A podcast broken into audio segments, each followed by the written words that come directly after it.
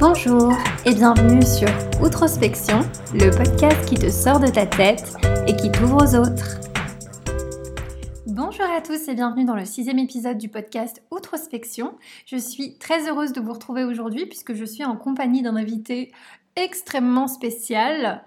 Euh, comment, comment un petit peu t'introduire, Edgar? Puisque aujourd'hui, Edgar a décidé de m'accompagner pour ce podcast. Il a gentiment accepté euh, de me rejoindre pour parler un petit peu proposition de valeur, entrepreneuriat, design. Voilà, on va, on va évoquer différentes thématiques. Donc, Edgar, euh, bonjour. Bonjour, Anissa.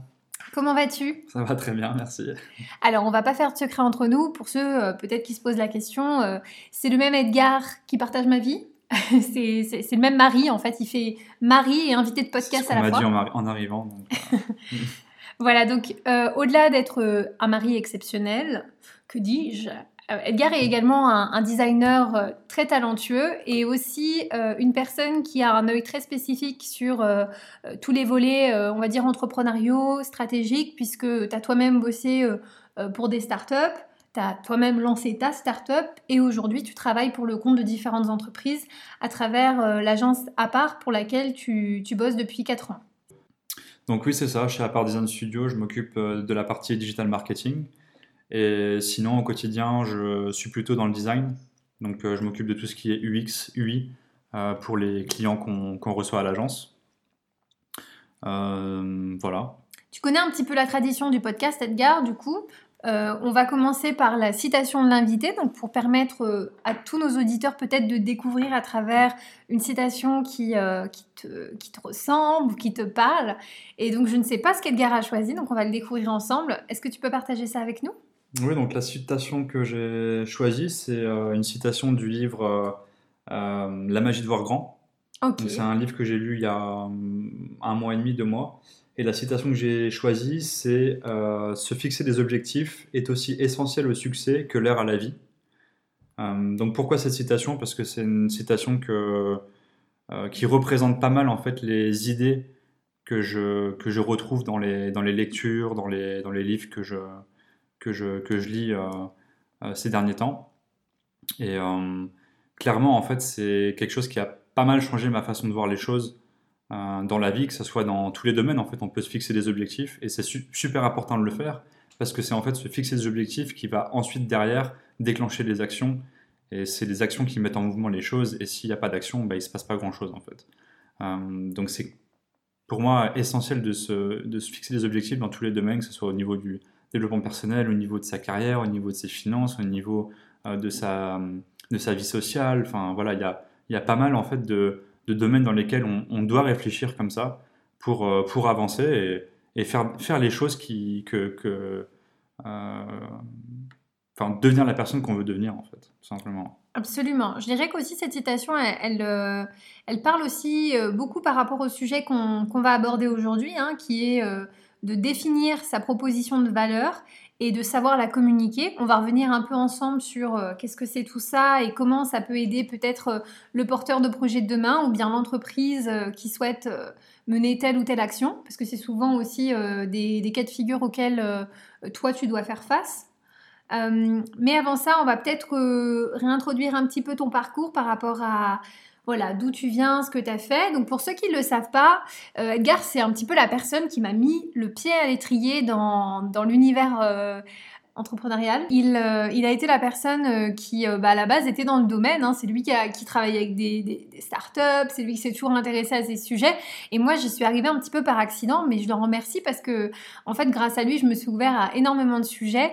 Et c'est vrai que, bah, on, a un petit peu une relation où on s'inspire, on va dire, en quelque sorte, mutuellement sur des sujets différents. Et c'est vrai que sur ce domaine-là, je lui en dois une parce que c'est grâce à lui que je suis rentrée dans, ce domaine et que j'ai commencé à, à m'intéresser de plus près, euh, voilà, tous les gens qui ont des idées qui sont euh, voilà très créatifs et qui veulent améliorer ce monde, euh, aussi bien des entrepreneurs, des investisseurs que des designers. Et donc, est-ce que tu peux peut-être rappeler un petit peu toi quel a été ton parcours? Donc, tu avais fait un master justement, un master 2 dans le domaine de l'entrepreneuriat.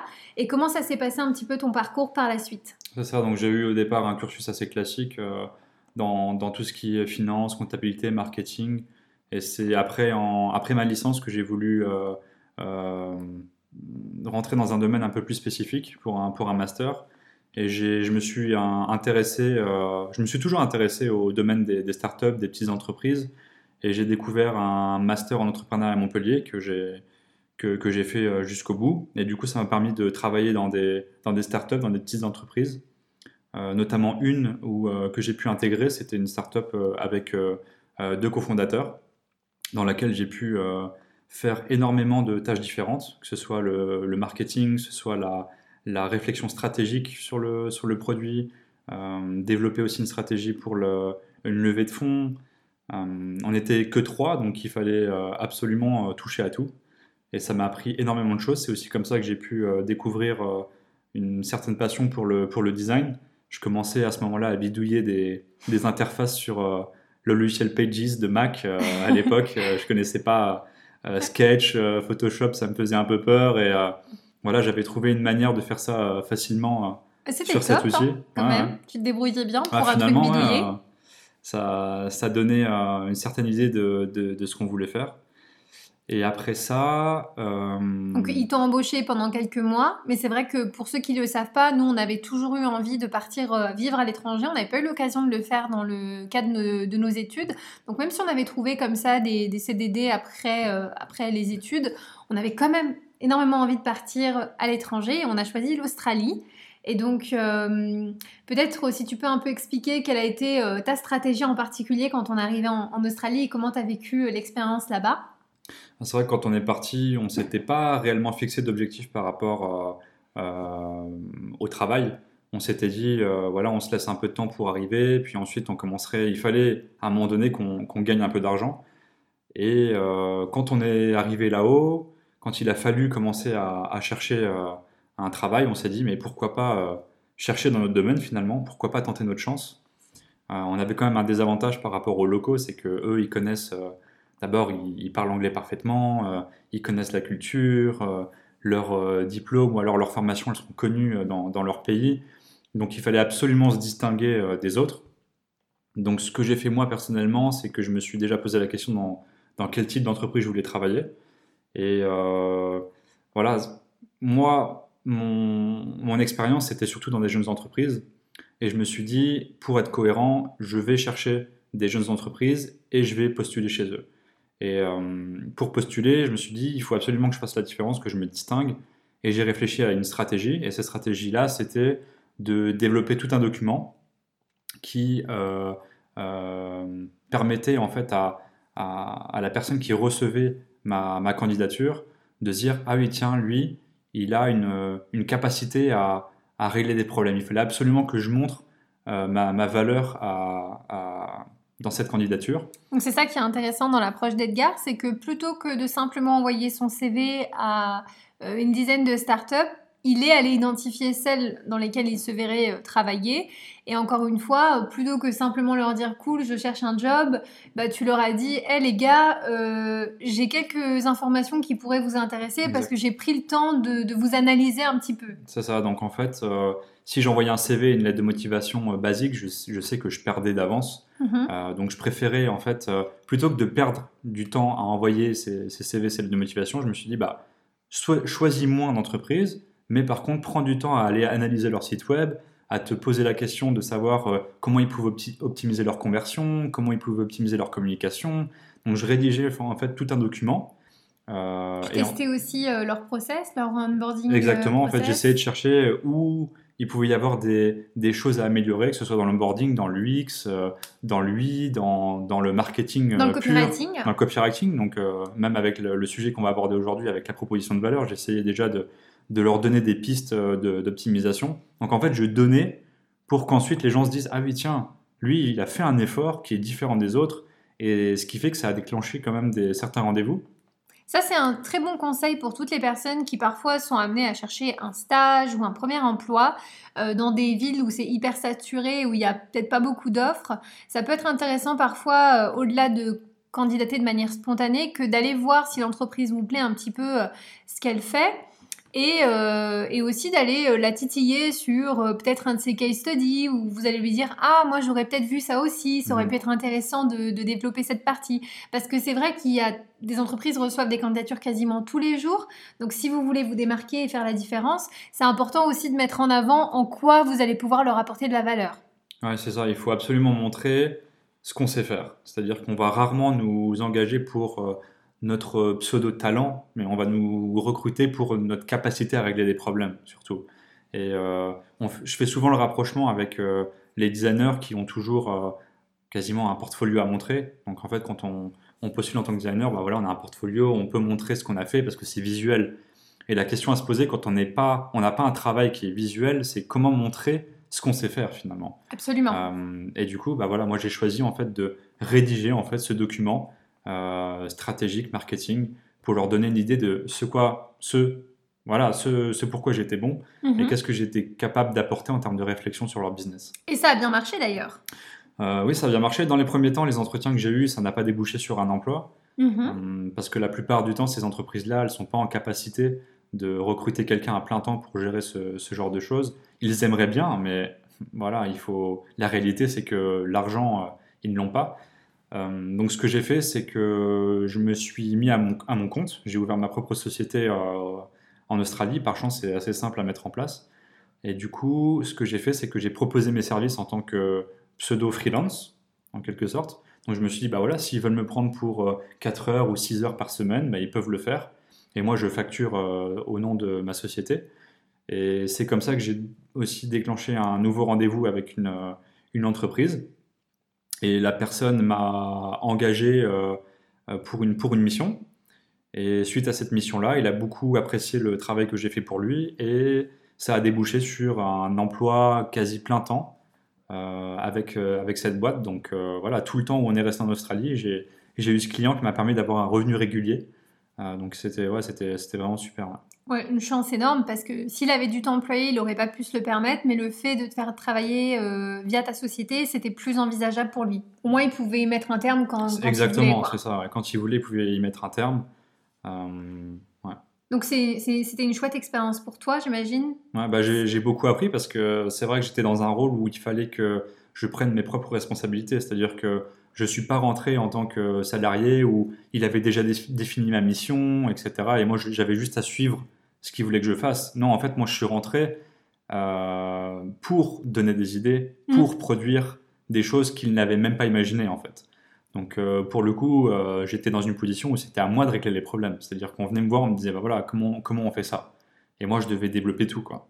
Donc, c'était principalement au niveau marketing et aussi digital au niveau marketing, hein. digital marketing et même stratégique, hein, finalement. Et par la suite aussi design. Euh, parce qu'il a vu que j'étais capable aussi de, de, faire ça, donc il en a profité. Euh, et voilà, bon, moi ça me faisait plaisir aussi parce que j'aimais ça. et c'est euh, là que tu as découvert Sketch. Oh là là, c'était ça a été la, la découverte de, de, ma vie, je crois. C'est moi qui faisais tout sur Pages à l'arrache avec des zones de texte. Comme, dans, comme dans Word, quoi. J'ai découvert Sketch et ça, ouais, ça a complètement changé ma façon de, de voir le web déjà et aussi de voir le, le web design complètement. Hein. Génial. Alors, autre chose dont on n'a pas parlé par rapport à ton parcours, mais euh, c'est vrai que quand tu es arrivé au Luxembourg, tu as aussi enseigné, justement, ton, tu as partagé avec des étudiants ton savoir et euh, ton expérience justement du métier. Euh, est-ce que tu peux nous en dire plus? Alors, si vous entendez des bruits de, de liquide, je précise, euh, on est tranquille, on s'est mis en mode cocooning, petite bouteille de vin, au hmm. calme. Euh, voilà, donc on, hein. on, partage un petit peu avec vous notre intimité ici, on s'est mis dans des bonnes conditions. Euh, donc pour revenir à ma question, oui, par rapport à, l'enseignement, comment, comment ça s'est fait? Comment t'en es venu à, partager ton savoir avec des étudiants? Et, et qu'est-ce que ça t'a apporté toi en tant que, en tant que professionnel? Bah, quand on est revenu d'Australie, j'ai postulé assez rapidement au Luxembourg, euh, parce que je me suis rendu compte qu'il n'y avait pas grand-chose euh, dans, dans, la région euh, où habitaient mes parents, en fait. Et du coup, j'ai eu un entretien avec une agence, une agence qui se dit publicitaire, mais c'est une agence web, print, etc. Oui, c'est un studio graphique slash agence digitale quand même, c'est hein, ça, hein. c'est ça. On peut le dire. Et du coup, ils m'ont ils m'ont intégré dans, dans, leur équipe. Et c'est grâce en fait à, à, cette, à cet emploi que j'ai pu avoir l'opportunité d'intégrer le, un BTS en tant qu'intervenant externe. Donc c'était à moi d'enseigner la discipline digital marketing aux étudiants. C'était sous forme de, de, modules, donc moi je les voyais plus comme des workshops. Donc euh, j'ai pu enseigner cette, euh, cette discipline. Donc ça, ouais, c'est vrai que ça m'a ça demande pas mal de, remise en question, c'est-à-dire que je devais enseigner ce que je faisais moi-même chez Apart, euh, tout seul. C'est-à-dire que voilà, il faut absolument réfléchir sur les, les process qu'on a nous-mêmes quand on fait notre travail, sur les méthodologies qu'on applique.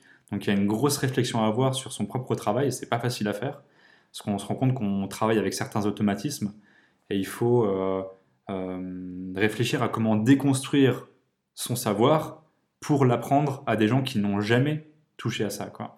Euh, donc il y a eu un gros travail euh, la première année pour déconstruire tout ça et reconstruire sous forme de modules pour en arriver à voilà, comment enseigner ma, mes connaissances à des étudiants qui, qui n'y connaissaient, connaissent, rien. Parce que c'est vrai que euh, le lycée donc, de Diekirch, euh, pour lequel tu travaillais, eux, ils te donnent pas de matière à la base pour donner tes cours. Ils te disent tu es totalement euh, libre, donc c'est à toi de produire toute la matière pour transmettre aux, étudiants le savoir. Hein. On me dit tu devras enseigner telle discipline et ensuite c'est moi qui fais, qui fais mon cours. voilà, par es censé les occuper pendant plusieurs heures, donc il faut avoir de la matière. C'est 64 heures de, de, cours en tout. Euh, donc il faut, euh, voilà, il faut avoir de la matière pour, euh, pour tant sur l'année. et voilà, donc j'ai fait ça pendant trois ans. Aujourd'hui, j'ai passé le flambeau à, à quelqu'un d'autre. Et en fait, ce quelqu'un d'autre doit lui aussi faire son propre cours à sa façon, comme, comme il le souhaite, pour enseigner le digital marketing. Et autre chose aussi que tu, tu as pu développer à l'occasion euh, bah, de, de, ces cours que tu, que tu donnais, c'est euh, tout ce qui est un peu front-end parce que tu avais justement pour tes élèves euh, construit totalement par toi-même un, site internet dans lequel ils retrouvaient tout le programme de l'année, tous les cours. Mhm. voilà, donc en fait de, de digital marketer, tu es passé à UX, UI designer et maintenant tu deviens presque front-end développeur. Bah, c'est un peu la suite logique, on va dire que quand tu es designer, souvent tu es amené à t'intéresser à tout ce qui est développement. Euh, moi, je suis, une personne qui pense que les, designers doivent savoir coder, en fait. C'est-à-dire que c'est quand même important dans notre job pour euh, bien faire nos interfaces, bien présenter les specs pour les, pour les développeurs. C'est important de savoir comment ça fonctionne. Même quand tu penses à tes designs, en fait, il faut que tu le penses aussi pour les développeurs parce que sinon, bah, voilà, ça risque de ne pas fonctionner. Donc c'est important de savoir ça. Bon, moi je me suis intéressé au dev non pas parce que j'étais designer, mais parce que c'était quelque chose qui me passionnait avant tout. Donc le projet que j'ai fait pour les étudiants, c'était un peu une excuse pour, euh, pour coder le soir, euh, pour avoir une excuse pour ma femme, euh, pour qu'elle me laisse tranquille jusqu'à 2h du matin à réfléchir à, mes problèmes de, code. oui, parce qu'Edgar adore les problèmes. Lui, coder, c'est son kiff. Et il se dit, bon, bah, quand j'ai des problèmes, mon kiff, c'est de les résoudre, c'est de me retrouver face à des bugs et de me dire, waouh, j'y suis arrivé tout seul et, j'adore. Mais c'est magique, la, sensation que tu as euh, quand tu résous des problèmes, et, c'est peu importe, dans, peu importe le domaine, que ce soit dans le dev ou ailleurs, c'est juste magique. Ce qui est bien avec le dev, c'est que c'est assez, assez, euh, euh, assez spontané, c'est direct, c'est-à-dire que c'est input-output. Tu, tu testes quelque chose, tu recharges ta page, et tu vois si ça marche ou ça, fonctionne, ça fonctionne pas. Quoi. Mm-hmm. Et pour le coup, la, la satisfaction quand tu as réglé un problème que tu cherches depuis une heure, des fois, c'est une bêtise, mais des fois, c'est un peu plus complexe et tu dis, ça y est, ça fonctionne. Et là, tu as une, une, sorte de poussée d'adrénaline, c'est assez dingue. Hein. Et comment tu as appris justement le code euh, à tout ce qui est front-end? Euh, J'avais. Euh, je m'étais déjà intéressé à ça quand on était à, Montpellier à l'époque.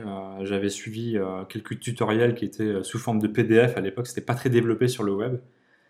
Et j'ai eu, j'ai eu beaucoup de mal en fait à, à suivre ces, euh, ces tutos. Et j'ai un peu abandonné finalement, euh, sans avoir vraiment euh, de compétences particulières. C'est que plus tard que j'ai découvert des tutoriels qui étaient en ligne. Donc c'est tout un logiciel qui est monté, donc tu codes dans le navigateur et tu as ton résultat directement dans, le, dans la fenêtre de navigation. Et du coup, c'est ça qui m'a bien débloqué. et j'ai pu apprendre après des concepts plus complexes, aussi grâce à mes collègues au travail parce que bon, j'étais dans un milieu aussi. T'es bien entouré. C'est ça, exactement. Donc c'est plus facile quand tu as des, des, questions à poser. Bah, du coup, tu peux, tu peux te retourner vers tes collègues et ils peuvent te donner un peu des conseils, pas forcément la réponse parce que c'est pas, c'est pas forcément ce que tu veux, mais du coup, ils peuvent t'aider, ils peuvent te guider, et ça, c'est essentiel. Hein. C'est bien d'avoir des, des, mentors, en quelque sorte, ça, ça débloque des situations euh, super vite. Quoi. Non, c'est sûr. Vous voyez, c'est un petit peu pour ça que je vous disais qu'Edgar, euh, c'était un peu un, couteau suisse parce que c'est quelqu'un qui n'arrête jamais d'apprendre. Il a toujours envie d'apprendre des trucs nouveaux, toujours envie de développer de nouvelles compétences. Et c'est en ça que je trouve ton profil intéressant, euh, notamment pour la partie peut-être un petit peu guidée. je sais pas, des entreprises de demain ou des porteurs de projets ou des gens qui seraient chauds en fait de lancer leur propre business dans euh, quelles sont peut-être les bonnes pratiques mhm. avant de lancer quoi que ce soit parce que et toi et moi, on va dire dans nos, dans nos métiers respectifs, on a été confrontés à des personnes qui, qui venaient euh, nous voir pour un besoin type je veux refaire mon site ou j'aimerais faire une application mobile ou des choses comme ça très digitales. Euh, mais sans avoir vraiment beaucoup de recul sur ce qu'elles font, sur euh, ce qu'elles veulent, euh, les résultats attendus, etc. Et en fait, on, est parti un petit peu de ce constat-là pour lancer cet épisode en se disant, ben, en fait, il faudrait peut-être reprendre de la base en parlant de, en fait, quelle est votre proposition de valeur, qu'est-ce que, comment, euh, comment la définir et surtout comment la communiquer. Parce que ça, c'est un peu dans, nos métiers, c'est de dire, voilà, une fois que la chose est bien définie, ben, on va vous aider à 100% à, le diffuser, à le faire de la bonne manière. Donc peut-être si on commence vraiment par la base, Edgar, est-ce que tu peux nous dire un petit peu, euh, voilà, comment, comment toi tu abordes cette question de euh, la proposition de valeur? Voilà, qu'est-ce que c'est pour toi? Comment est-ce que tu envisages la chose? Bah c'est ouais, un grand sujet et je me rends compte avec mon expérience qu'il y a beaucoup de, nos clients qui n'ont pas ces informations. C'est-à-dire que quand on va commencer un projet, que ce soit de digital marketing, mais aussi de UX design, on va poser des questions aux clients parce qu'on a besoin de ces informations de base euh, pour nous développer l'outil qui va correspondre à l'audience. Et là, je donne déjà un indice important sur euh, la, méthode à, à, suivre. Euh, et donc, il y a beaucoup de clients qui n'ont pas ces informations et qui, qui, ne construisent pas en fait une base solide de, connaissances sur leur propre business. Et la proposition de valeur, c'est clairement ça. La proposition de valeur, en tout cas, c'est le résultat d'une méthodologie. Ok. Voilà. Et donc la méthodologie à suivre. Euh, Est-ce que c'est quelque chose que tu enseignais aussi à tes, à tes étudiants C'est quelque chose que j'enseignais parce que voilà, mon module à moi, c'était le digital marketing. Ouais. Et donc moi, je rentrais pas directement dans le, dans le vif du sujet en disant... Pas dans, trop dans le théorique, quoi. Voilà, comment utiliser Facebook, comment utiliser Google Ads. Parce que avant d'utiliser ce genre de plateforme, il faut déjà savoir. Il faut déjà avoir un projet, il faut déjà avoir quelque chose. Exactement. Et moi, ce que j'ai, comment j'ai en fait monté le, le, cours pour mes étudiants, c'était de dire, ok, les étudiants, ils vont choisir leur propre projet. Donc déjà, comment définir un projet? Bah, voilà, c'est déjà il faut se poser des questions sur quel problème il y a à régler dans ce monde, par exemple. Donc là, ça c'est la première question à se poser. Tiens, moi je suis intéressé par tel tel tel domaine, j'ai peut-être moi-même des problématiques au quotidien. Bah tiens, ok, ça c'est mes problématiques voilà, maintenant je vais réfléchir à un produit qui peut les, les résoudre, ces problématiques. Euh, ce que je leur demandais, c'était de penser à un projet qui n'était pas forcément viable, voilà, parce qu'on ne va pas rentrer non plus dans, dans, dans ces, euh, dans ces restrictions-là. Oui, mais quelque chose qui les passionnait suffisamment parce que tu leur faisais travailler sur leur projet, toute l'année. Hein. Exact, c'était un projet transversal. Donc euh, ils travaillaient sur ce projet dans le, tout ce qui était après moteur de recherche et tout ce qui était social media. Donc j'ai séparé les deux en fait. Euh, voilà, donc du coup, la première chose à faire, bah, c'est de développer son propre projet. Le projet, il est basé sur une problématique, et l'idée derrière, c'est de développer tout ce, qui, tout ce qui va être message de communication, euh, quelle est l'audience, euh, quels sont les segments, quelle est la proposition de valeur, etc. etc. Donc la méthodologie qui est derrière la, proposition de valeur, c'est en fait une méthodologie qui est basée sur le business model. donc je ne sais pas si tout le monde connaît le business model, mais c'est un outil qui est utilisé souvent par les startups encore une fois, ça fait euh, écho au, background euh, entrepreneuriat que, j'ai, mais euh, c'est basé sur ce modèle qui permet en fait de définir le fonctionnement d'une entreprise, que ce soit comment il dépense son argent, comment il gagne de l'argent, quelle audience concerne son produit, quel partenaire il a, etc. etc. Donc c'est en fait une sorte de, de, tableau qui va résumer toutes ces informations. Et nous, pour définir la proposition de valeur, on va se baser que sur deux euh, segments de ce business model. Et ces segments-là, c'est en fait euh, euh, la proposition de valeur et le segment utilisateur. Donc en fait, il faut imaginer que c'est deux colonnes du business model et on va rentrer dans ces deux colonnes-là. Et en fait, dans, la, dans ces deux colonnes, ça va créer deux, deux parties. Donc, il va y avoir la partie à droite qui est le segment utilisateur par laquelle on va commencer, et de l'autre côté, à gauche, la partie euh, proposition de valeur. Et Comment on remplit la proposition de valeur justement Si on ne sait pas ce que c'est qu'une proposition de valeur? Bah, Déjà, on commence par la partie droite qui est l'utilisateur. On va commencer par se poser des questions sur l'utilisateur. On va essayer de définir son référentiel de pensée. Donc, euh, et, juste pour euh, faire, le, faire une petite parenthèse, mais il faut absolument à la fin que ces deux parties matchent. Il faut qu'il y ait un fit entre les deux. Donc on va commencer par définir ce que euh, ce que, le référentiel de l'utilisateur. Et pour définir le référentiel de l'utilisateur, on commence toujours par ce qu'on appelle les customer jobs. Et les customer jobs, c'est ce que doit réaliser l'utilisateur pour voilà, euh, réaliser une mission, globalement. Euh, peut-être qu'on peut prendre un exemple au travers de, de, de, cette explication, mais par exemple, si on prend le service Uber, j'imagine mhm. que Uber, quand ils se sont posé la question de réfléchir à leur service, donc quand on fait cet exercice-là, on le fait avant même de penser à son service, normalement. Donc on va réfléchir en fait aux, problématiques utilisateurs dans un domaine. Par exemple ici, ça pourrait être aller d'un point A à un point B en utilisant un taxi, parce que eux c'est comme une alternative au taxi qu'ils proposent ou alors au transport en commun. en fait, on réfléchit à tout ce que doit faire un utilisateur pour prendre un taxi. Donc euh, la première chose qu'il doit faire, c'est prendre son téléphone, appeler une société de taxi. Ensuite, quand il a euh, réservé en fait son taxi, eh ben, il doit recevoir les informations concernant le, taxi qui va venir le chercher. Ensuite, il doit attendre le taxi pour une période qui est euh, probablement indéfinie ou peut-être définie, on ne sait pas. Ensuite, il doit monter dans la voiture avec le taxi. Ensuite, il doit faire le chemin jusqu'au point B. Ensuite, il doit payer.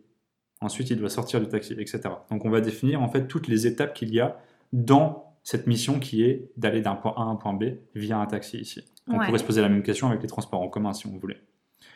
Et donc ça, c'est les customer jobs. Et ensuite, on va se poser la question de savoir quelles sont les difficultés qu'ils rencontrent pendant, enfin avant, pendant et après la réalisation de la mission.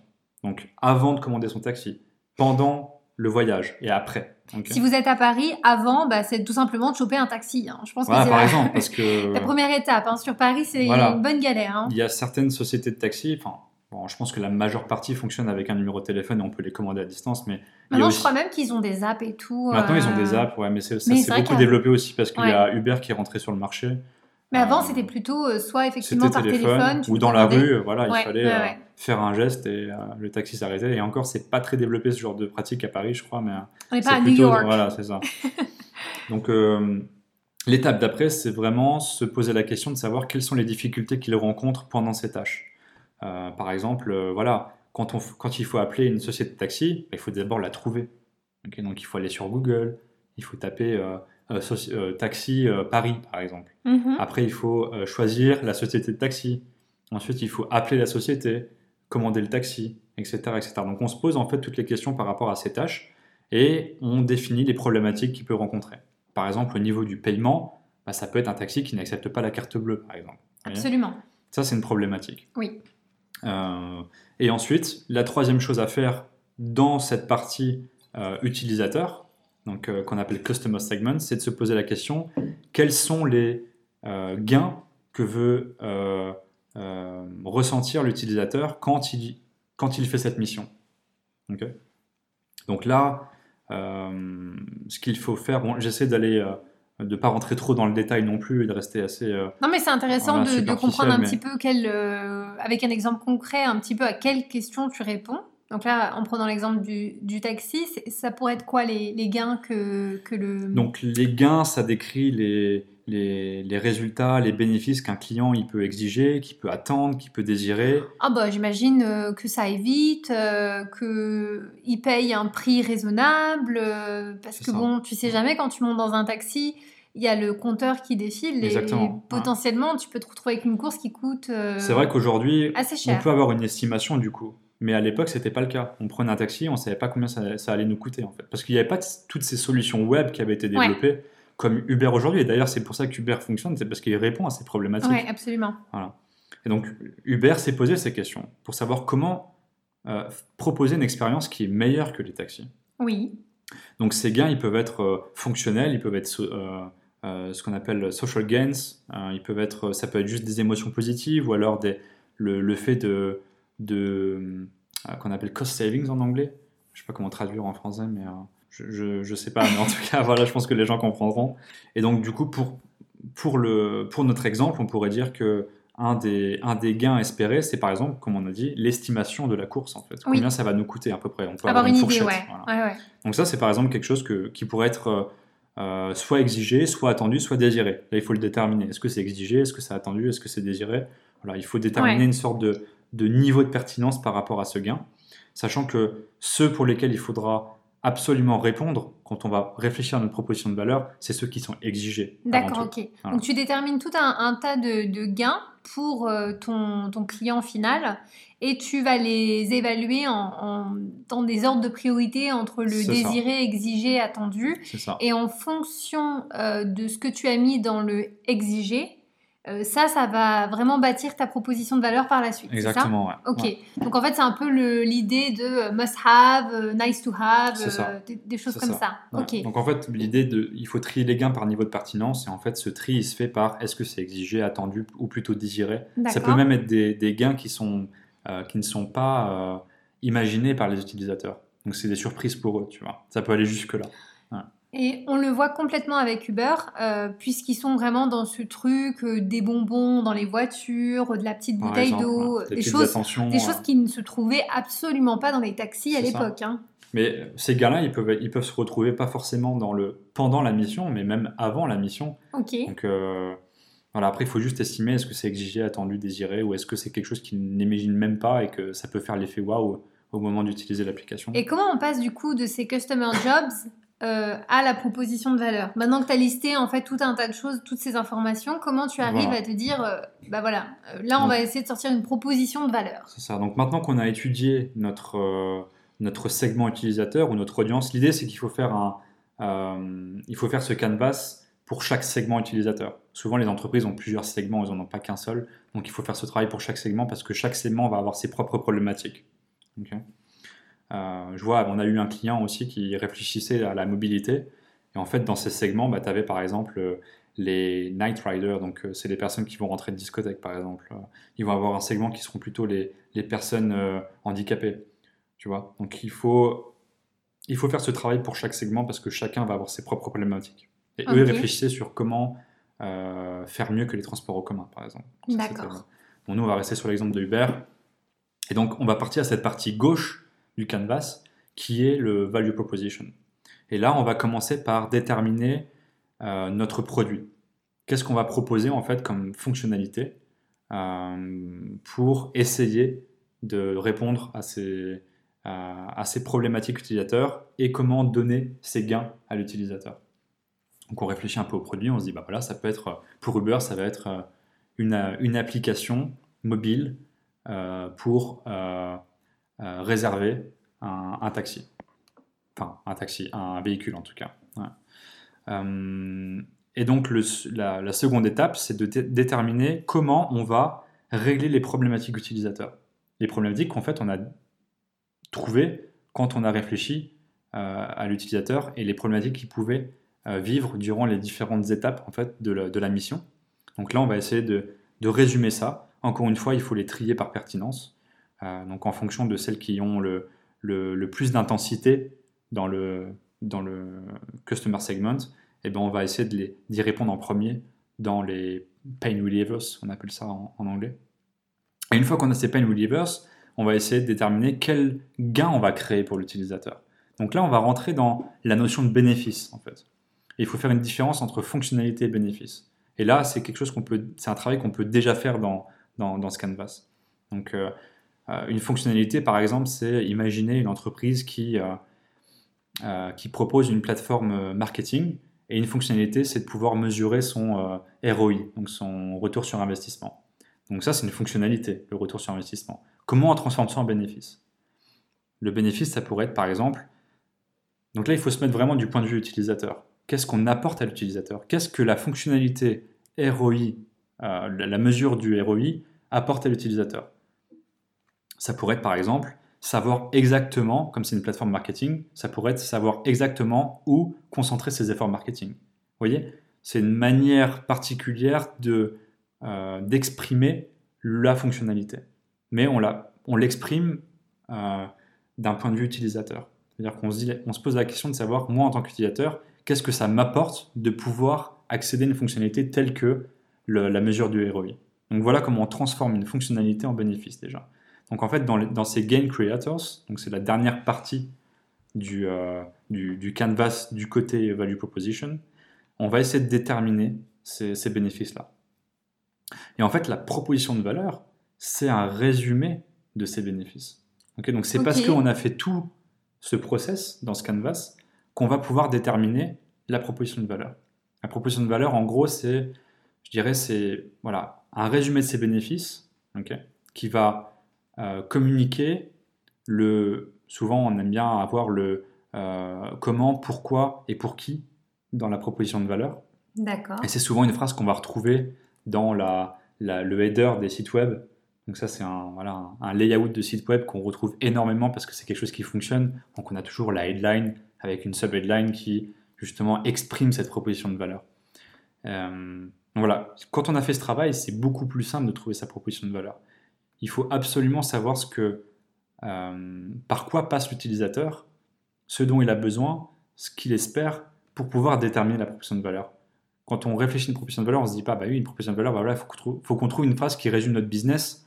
Non, c'est pas comme ça qu'il faut réfléchir. Il faut passer par toute cette méthodologie, par toute cette, euh, cette approche de, de, comprendre en fait comment fonctionne le business euh, pour trouver la bonne en fait. Super intéressant ce que tu dis parce que ça semble quand même être un travail assez fastidieux. Hein, disons-le, hein, parce que même... de ce que tu expliques, c'est quand même pas mal d'étapes. Hein. il faut se poser, comprendre euh, à qui on s'adresse, quels problèmes, quels sont les freins que rencontre euh, notre, notre client, notre utilisateur et vraiment pousser pour chacun vraiment à déterminer un niveau de à quel point c'est pénible, à quel point on pourrait euh, voilà lui sauver la vie avec notre service. Et donc, euh, est-ce que tu penses qu'on peut lancer un business sans proposition de valeur? Est-ce que ça tiendrait la route? On peut lancer un business sans proposition de valeur. Le problème, c'est les résultats qu'on va obtenir derrière. Euh, quand on va lancer son business, souvent, on va avoir une certaine concurrence aussi sur le marché. Et le problème avec ça, c'est que quand les personnes vont rechercher euh, une certaine problématique. Donc il faut, il faut voir l'utilisateur comme une personne qui va être à différents niveaux de conscience par rapport à la problématique à laquelle on répond. Absolument. il y a des gens qui ne sont pas du tout conscients de la problématique. Ouais. Euh, il y a des gens qui sont conscients de la problématique mais ils ne savent pas qu'il y a des solutions. Il y a des gens qui sont conscients de la problématique et qui ont déjà euh, en fait compris qu'il pouvait y avoir des solutions, voilà, mais ils ne reconnaissent pas forcément votre produit sur le marché. Ensuite, il y a ceux qui euh, ont reconnu votre produit comme faisant partie des solutions. Et après, il y a le dernier niveau, c'est ceux qui considèrent votre solution comme étant potentiellement celle qui va répondre à, votre problème. Ça en fait des niveaux avant de toucher Il y a cinq niveaux en tout. Et c'est ce qu'on appelle les niveaux d'awareness. Ok. Et d'ailleurs, là, on va pouvoir faire la transition vers la communication de cette proposition de valeur. Il faut considérer ces cinq niveaux d'awareness pour communiquer. Euh, et là, on va rentrer dans, toute cette, dans tout cet aspect euh, content marketing euh, content marketing qui va permettre justement de communiquer à ces différents niveaux avec des contenus qui sont spécifiques en fait.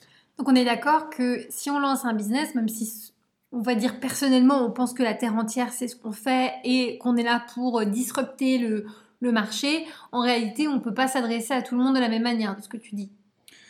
Euh, dans notre segment, on va avoir des gens qui ne sont pas forcément au même état de compréhension, au même état de, de, constatation en fait. Voilà, c'est ça. Donc euh, effectivement, il faut pas, on va pas pouvoir. Imagine une personne qui euh, vient tout juste de comprendre la problématique. Tu vois, par exemple, dans sa vie quotidienne, il vient de comprendre en fait qu'il y a un problème avec ça, il a du mal à faire ça. Euh, on va pas pouvoir communiquer de la même manière avec lui qu'avec une personne qui connaît déjà ton produit et qui pense que ça peut être le produit qui va régler son problème. Tu vois. Donc il va falloir créer un contenu autour de sa, de sa marque, autour de son business, pour aller chercher ces gens qui ne sont pas au même niveau. C'est comme ça qu'on crée une. Euh, et d'abord, j'ai développé ça moi en interne chez, chez Apar, une, une, une, méthodologie en fait qui est, qui est propre à, nous. quoi. C'est ce que j'appelle la stratégie atomique, enfin la, la méthode atomique. Donc c'est une représentation de ces contenus sous forme atomique. c'est un travail que j'ai fait avec plusieurs de nos clients et ça fonctionne plutôt bien parce qu'ils comprennent en fait la représentation de, de, leur contenu. Donc ça leur donne une image visuelle de, de, ce que de leur paysage en fait de contenu autour de leur marque, autour de leurs produits. Pourquoi atomique Atomique parce qu'il y a plusieurs niveaux, donc il faut imaginer en fait un atome. Au centre de cet atome, on va avoir un noyau. Ce noyau-là, il faut imaginer que c'est la page euh, ultime, c'est-à-dire celle où il va y avoir l'objectif de conversion euh, ultime, c'est comme ça que je l'appelle, c'est-à-dire par exemple acheter le produit, euh, souscrire à, souscrire à quelque chose, laisser un email. vous voyez, c'est vraiment l'objectif ultime de l'entreprise, du business. En fonction des entreprises, il y a des entreprises qui ont plusieurs produits, donc elles vont avoir plusieurs atomes, et des entreprises qui ont un produit, donc pas forcément, mais elles vont souvent avoir un seul atome. donc autour de ce noyau-là, il va falloir créer des particules, c'est comme ça que je les appelle, donc des particules qui euh, euh, gravitent autour de ce noyau. Donc c'est pour ça que ça s'appelle aussi atome, c'est parce que je réutilise un vocabulaire euh, atomique. Donc autour du noyau, il va y avoir des particules, et ces particules-là, c'est des contenus. Ça peut être des, ah pages web, ça peut être des, blogs, ça peut être enfin des pages de blog, hein, des articles en gros. Mm-hmm. ça peut être d'autres pages de contenu en fait, peu importe. Et l'idée, c'est qu'on va avoir un maillage entre ces particules. Et ce maillage-là, il va connecter en fait les particules entre elles et jusqu'à jusqu'au noyau. Donc, par exemple, il y a des particules qui vont pas directement être liées au noyau, mais elles vont passer par d'autres particules. en fait, plus les particules sont éloignées du noyau, plus elles représentent des contenus qui vont aller cibler des gens qui ont un niveau d'awareness euh, de niveau zéro, on va dire. Très, des gens qui, par exemple, une entreprise au début, elle va se concentrer sur aller cibler les gens qui ont déjà ressenti la problématique, mais ne pensent pas qu'il y a des solutions. Après, une, entreprise pourrait très bien se dire comment on va aller, euh, euh, comment dire, euh, choper des, personnes qui ne savent même pas que la problématique existe. Donc, comment on va les inciter à dire, à se dire, ah oui, tiens, c'est vrai que j'y avais jamais réfléchi, mais en fait, oui, il y a une problématique là-dedans. Et c'est un bon exemple qu'on a avec, avec un client qu'on a à l'agence. Et c'est euh, euh, une entreprise dans, dans, la finance, on va dire. Et euh, l'idée, c'était de se poser la question, aujourd'hui, l'épargne, les, les, solutions d'épargne, en fait, elles sont assez développées, elles sont assez connues. Mais l'idée, c'est de se dire comment, bon, je donne l'exemple d'un produit français, le livret A, mais c'est de se dire comment on fait passer une personne d'un livret A à, à, une solution d'investissement, par exemple. Vous voyez par exemple, ils avaient un, un, robot en fait qui permet d'investir en fonction de son profil. Est-ce qu'on est plutôt agressif? Est-ce qu'on est plutôt... Euh, euh, bon père de famille. Bon père de famille, exactement. Donc du coup, comment on fait passer ces gens de ok l'épargne bah, c'est tout ce que j'ai connu et ça pour moi ça fonctionne bien à ah oui en fait l'épargne c'est lent et ça rapporte pas beaucoup donc voilà on vous emmène vers ça vous voyez c'est un peu la réflexion qu'il faut avoir euh, donc on s'est posé ces questions là avec avec ce client euh, et c'était super intéressant, en fait, on a fait un workshop avec eux, et ça a permis de, euh, de, de, faire émerger plein d'idées euh, en termes de communication et en termes de particules autour de ce noyau. Quoi. Donc, voilà. Plus les particules sont éloignées du noyau, plus elles, elles vont toucher ce genre de, de, de profil. Alors, toi qui bosses dans une agence, c'est sûr que souvent tu vas être démarché par euh, des entreprises qui sont quand même plus ou moins installées, donc elles ont, entre guillemets, hein, les moyens de, se permettre d'aller voir une agence et d'externaliser certains services comme euh, le content marketing et d'avoir un, avis professionnel. Mais pour un porteur de projet qui se lance, qui est tout frais, qui n'a pas beaucoup de revenus, qui a envie quand même de lancer son business, comment est-ce que tu l'aiderais ou quels conseils tu pourrais lui donner pour communiquer sur sa proposition de valeur euh, peut-être à une plus petite échelle, enfin voilà, quels seraient les moyens euh, envisagés dans un, dans un pareil cas? Bah, Le conseil que je lui donnerais, c'est d'ouvrir un, fichier Word ou un, fichier sur Google Drive, une page blanche et de commencer par le constat. Quel est le constat qu'il fait en fait sur le monde et qu'il a incité à penser à son produit en fait. Donc, commencer à rédiger le constat. Ensuite, euh, voilà, essayer d'exprimer sa vision, euh, sa mission, son objectif en fait avec le produit. Puis petit à petit, en fait, il faut voir ça comme un entonnoir. Donc, on, essaie de commencer très large et petit à petit de préciser en fait euh, sa, l'explication de son la justification de son business. Donc, une fois qu'on a fait l'objectif, on peut réfléchir à, à, son audience, à ses segments. Et petit à petit, une fois qu'on a ça, peut-être même créer des personas ça peut être intéressant à un certain, un certain point. Et une fois qu'on a ça. Persona, hein, qui sont des représentations un petit peu, on va dire, caricaturales euh, pousser, on va dire, de votre audience. C'est hein, ça, c'est en fait des, des, représentations. Une persona, c'est la représentation d'un segment, par exemple. En fait, cette persona-là, il faut se dire que d'autres personnes qui ne sont pas forcément la même personne, mais peuvent se rapprocher de cette personne-là. Voilà, c'est pour ça que je dis caricatural, c'est l'idée de dire qu'on va un peu grossir le trait pour permettre à un maximum de personnes de se retrouver derrière cette, euh, cette persona-là. C'est ça. Euh, mais c'est très utile mhm. parce que ça permet aussi de penser son business en ayant en tête des personnes bien, bien définies. Exactement. Et d'ailleurs, c'est essentiel pour euh, passer à la suite de la méthodologie pour définir ses propositions de valeur. Ouais.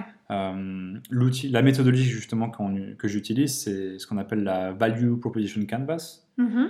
Euh, et c'est l'outil que j'utilise moi pour justement arriver jusqu'à la, la, définition de ses bénéfices et de la proposition de valeur.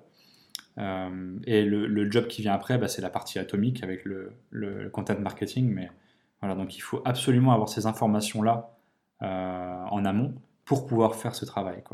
C'est essentiel.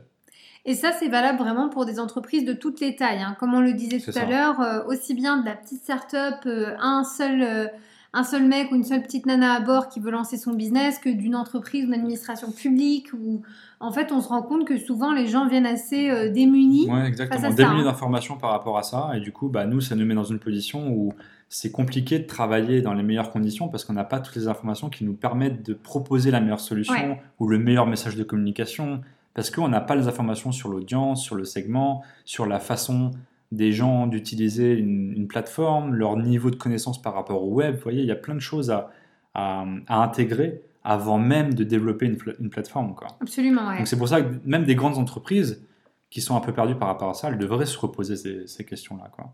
Ouais, c'est une étape par laquelle je pense que c'est pas parce que tu le fais au début que tu peux pas le refaire à mi-chemin. C'est ça. Je veux dire, euh, tout ce que tu mets en place, ça se, ça se teste, ça s'analyse, et donc en fait, des fois, tu peux totalement réorienter ta value proposition en mhm. cours de route. Euh, donc c'est jamais un travail perdu en réalité. et même par rapport à des gens qui euh, aimeraient avoir des idées, en fait, c'est un, un bon exercice à faire. C'est-à-dire se poser des questions sur le monde qui nous entoure, se dire, bah tiens, dans ce domaine-là, il y a cette problématique, cette problématique, et après de passer par tout ce processus qui peut nous mener jusqu'à l'élaboration d'un produit finalement. Euh, les, entrepreneurs, c'est comme ça qu'ils réfléchissent en fait. Ils, passent, ils partent d'un constat, ils partent d'une problématique, ils essaient de réfléchir à, aux utilisateurs que ça concerne, ils développent leur référentiel, ils, ils produisent un produit, ils développent un message qui va voilà, communiquer la valeur du produit, et c'est comme ça qu'après on, on développe des startups en fait. Ouais, ça je trouve ça intéressant parce que c'est vrai que moi j'ai rencontré pas mal de, porteurs de projets en rendez-vous et quand je leur demandais un petit peu les raisons pour, euh, pour lesquelles ils voulaient se lancer, tu sais, le fameux why euh, you do mhm. what you do, et certains, j'étais parfois assez surprise de leurs réponses et, des raisons qui les avaient amenés là, parce que j'avais pas le sentiment que c'était une profonde envie de, rendre la vie des autres plus facile ou d'améliorer les choses qui sont existantes. Euh, voilà, après, je, je ne juge pas, mais c'est vrai que euh, souvent, c'est ceux qui, euh, bah, dans 5-6 mois, ils jettent l'éponge parce qu'ils disent oui, de toute façon, ça marche pas ce que j'ai voulu faire. mais en fait, c'est parce qu'ils sont pas passés par ce process, tu vois, en amont, de tester un petit peu. Voilà, je pense qu'il y, a aussi parfois une part aussi des gens qui, qui veulent pas un petit peu te parler de leur projet parce qu'ils sont dans la, dans la peur absolue que tu que tu les copies. Moi, j'envoie des comme eux régulièrement, donc euh, j'ai aucun souci à signer euh, euh, des, sortes de déclarations de confidentialité, etc. Mais c'est vrai que c'est pas sain non plus. La, le côté secret absolu, quand tu lances ton bise, ça peut être aussi néfaste, je pense, parce que c'est justement en échangeant avec les gens, si tu vas pas prendre le pouls un petit peu de, de bah, voilà, tes utilisateurs potentiels, comment est-ce que tu veux pouvoir nourrir ton projet? Enfin, tu mhm. vois, ça me semble un peu... Euh, non, je suis 100% d'accord avec toi. Je pense qu'il y a, il y a un équilibre à avoir. Encore une fois, c'est pas voir les choses soit tout blanc, soit tout noir. Encore une fois, il faut... Tout, tout se joue dans la zone grise, en fait. Donc, euh, il y a un moment donné, il faut savoir donner un tout petit peu, euh, essayer d'aller chercher de l'information, parce que de l'information, on ne récupère que si on donne en fait. Donc euh, si on cache en fait son idée et qu'on travaille dans son coin, et eh ben en fait on se nourrit pas en fait du monde qui nous entoure. Alors que la base de tout, c'est se nourrir de ce qui se passe autour de nous pour en fait proposer quelque chose qui va fonctionner. Euh, donc oui, effectivement, c'est essentiel et c'est une situation qu'on retrouve souvent dans, dans le milieu entrepreneurial. Euh, des gens qui veulent absolument... Euh, voilà, ça m'est déjà arrivé dans des, dans des events de networking, on va dire, d'avoir des gens qui ne veulent pas parler de ce qu'ils font ou ils essaient de le cacher par tous les moyens euh, tout en essayant de gratter de l'information quand même. L'idée, elle vaut pas grand-chose. Ce qui, ce qui vaut vraiment quelque chose, c'est l'exécution. Absolument. ça, euh, je suis totalement d'accord. Voilà, ça, ça dépend justement de la personne qui porte ce projet-là. Et il faut se dire, en fait, quand on partage une idée, c'est rare que la personne qui entend cette idée-là, le lendemain, elle va commencer à exécuter ce qu'on lui a donné. Tu vois Vous avez vu, euh, c'est tellement justement, pour faire les choses bien, ça prend un certain temps, ça demande aussi beaucoup de, de réflexion. Donc, mhm peu sont les personnes qui en réalité voudront Bien sûr. mettre Il faut filtrer l'information. Il faut pas donner son idée à son concurrent, c'est clair et net. Mais on peut commencer à en parler à des gens qui ont déjà leur propre start-up, qui font déjà quelque chose, parce que c'est pas des gens qui vont s'amuser à développer votre projet. Ils ont déjà assez de temps à consacrer à leur propre projet. Ouais. Ils vont pas commencer à s'amuser à développer quelque chose sur le, sur le côté encore, vous voyez. Donc euh, non, il faut, il faut pas avoir peur de ce genre de choses. Il faut juste filtrer en fonction de son public, mais voilà. Mais c'est vrai que en, partageant un petit peu de ce que tu fais, c'est là où tu reçois énormément.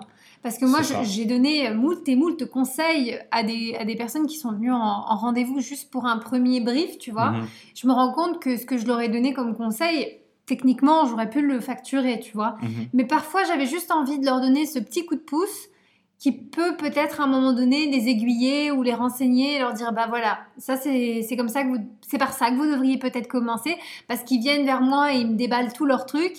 Et je me dis bah ouais mais vu ce que tu me dis à ce stade-là tu devrais pas venir me voir moi tu vois. Mhm. moi qui suis en agence et qui ai le pouvoir de développer une plateforme enfin si déjà le fond il est pas déjà bien mis en place tu vois je vais pas pouvoir te t'aider te faire un devis euh, qui est euh, cohérent par rapport à ta situation. Ah, je, comprends tout à fait ta, ta, ta situation parce que quand tu as ce, justement ce savoir et que tu as des gens comme ça qui viennent te voir, bah, tu as envie, en fait, tu, tu, leur dis que tu peux pas commencer à bosser sur leur projet, mais tu as quand même envie de leur dire par où ils doivent passer, par où ils doivent commencer. C'est, tu peux pas les laisser comme ça dans la nature, tu vois.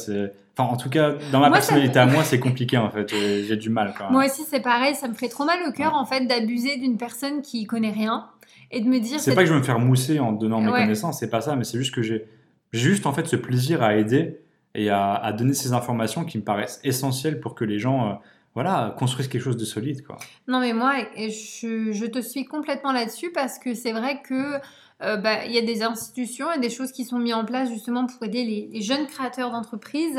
Et je me disais, tu vois, c'est pas nécessairement euh, le boulot d'une agence que de le faire, mais comme moi je suis dans ce milieu assez entrepreneurial et j'ai envie en fait de pousser des gens à créer, à développer leur propre truc, j'ai pas non plus envie de les frustrer et de leur dire.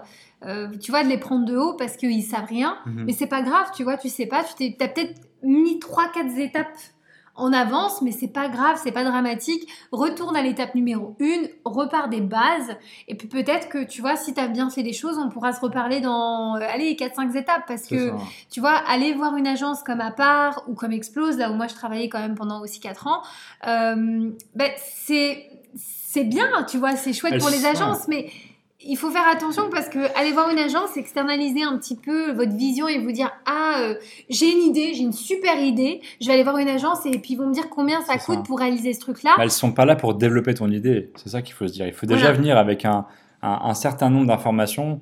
Euh, voilà, c'est clairement euh, nous on, on, est briefé sur bah voilà la plateforme elle fait ça ça ça ça ça et nous on en demande de, de faire l'UX lui et de, et de développer ça. Voilà, c'est ça qu'on nous demande. Mais nous, on ne doit pas réfléchir au business, en fait. On n'est pas censé le faire. En principe, non. Mais après, je pense que toi, comme tu es déjà sensibilisé à ces questions-là... Je suis obligé, en fait, de donner mon avis. Ça arrivait plusieurs fois avec des clients où je, je, on me demandait, en fait, de faire une campagne marketing. Ils m'avaient donné, en fait, quelques messages et je leur disais, mais... Voilà, bon, il y a certains qui acceptent, en fait, le, le fait de revoir, en fait, ce qu'ils ont fait. Mais il y en a d'autres, en fait, on va leur dire, mais voilà, ce que vous avez fait, c'est pour moi, c'est pas des bénéfices, en fait. En quoi ça va résonner dans la tête d'un utilisateur? Enfin, pas d'un utilisateur, mais d'un potentiel prospect.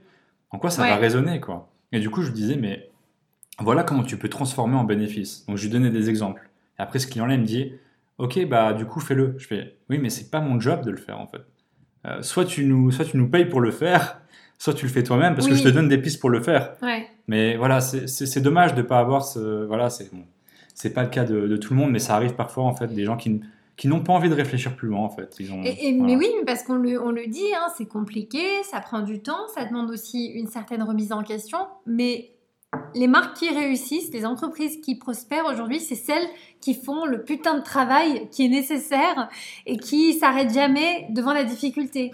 Et c'est là où un point peut-être très important et que je pense que tu as aussi essayé d'enseigner à, tes, à tes étudiants, c'est de leur dire, bah, les gars, c'est peut-être laborieux, c'est peut-être chronophage, mais aujourd'hui, c'est ce qui vous permettra après de faire en sorte que tout roule, peu importe ce que vous développez pour votre, pour votre entreprise, pour votre marque, même si on est sur un projet fictif, c'est l'état d'esprit à avoir pour pouvoir vraiment évoluer et grandir.